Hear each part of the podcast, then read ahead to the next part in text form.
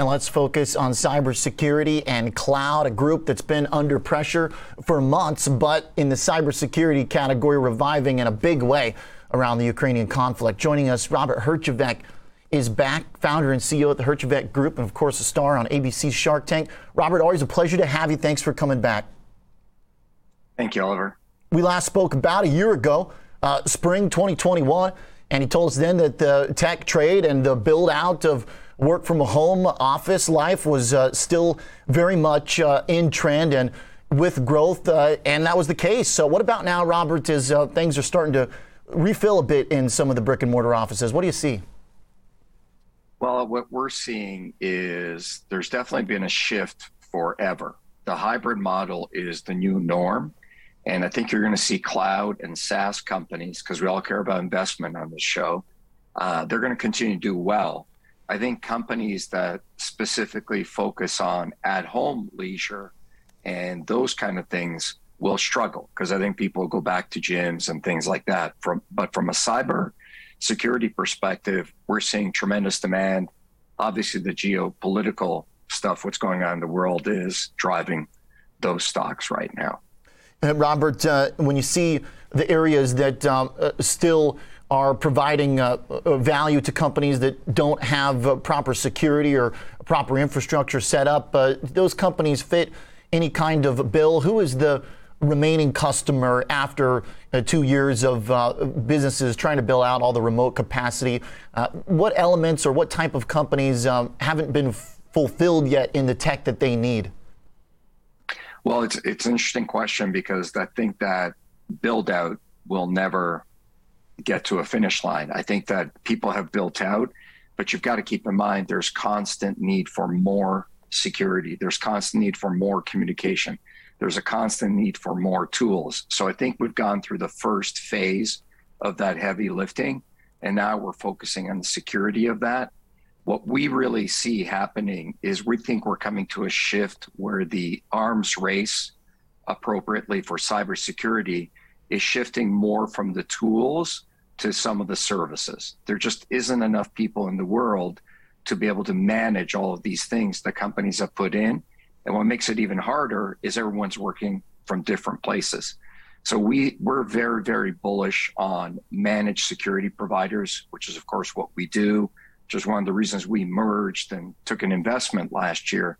But we really think large enterprises will struggle with being able to maintain a high level of security.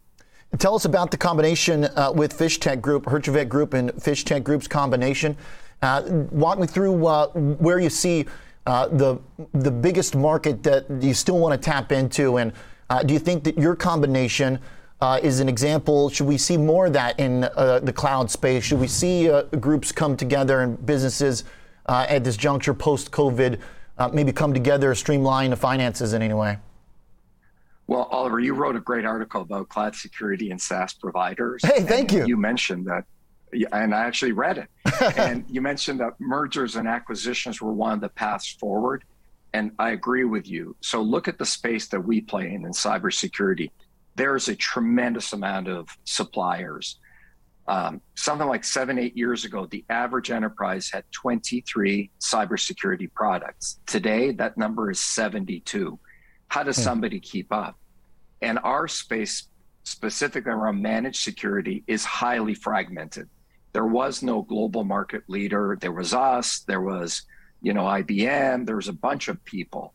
And one of the reasons we did an investment is we think that our market is accelerating. We think cybersecurity threats are accelerating. I mean, look what's happening in the world. And so to be ready, we took on the money. We merged with this great company called Fish Tech, and now we think we create a market leader in a space that was highly, highly fragmented. And mm. as you know, anytime from an investment perspective, you can create market leadership, there's a tremendous bump in value.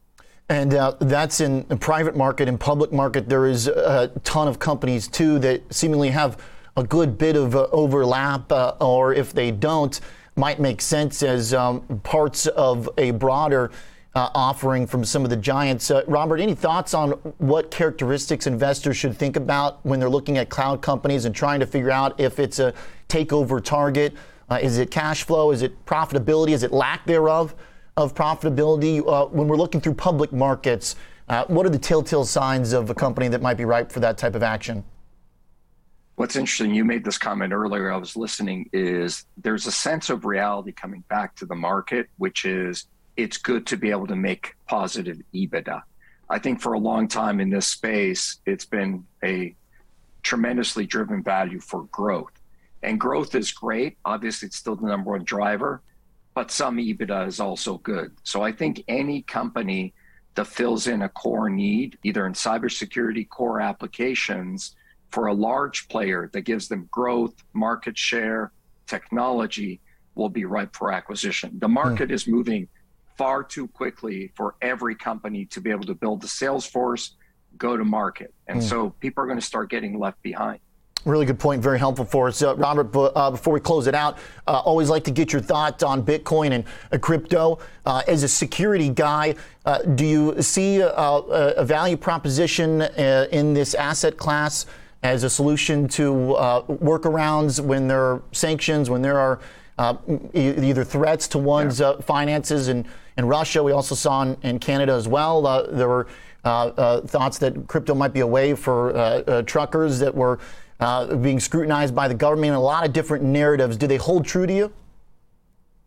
They do. And your previous guest made a great point. I think with what's happening in the world, crypto has become a bit of a safe haven for that kind of enterprise. And I, have always said this, and I think it was Charles Munger who said uh, there would be no ransomware if there was no Bitcoin. So, as a security expert, I'm highly uh, suspicious of that space because I think it is a uh, part of what makes Bitcoin great, and a global crypto electronic currency makes it a downside in markets like this. The sanctions will continue uh, Russia will not go quietly into the night.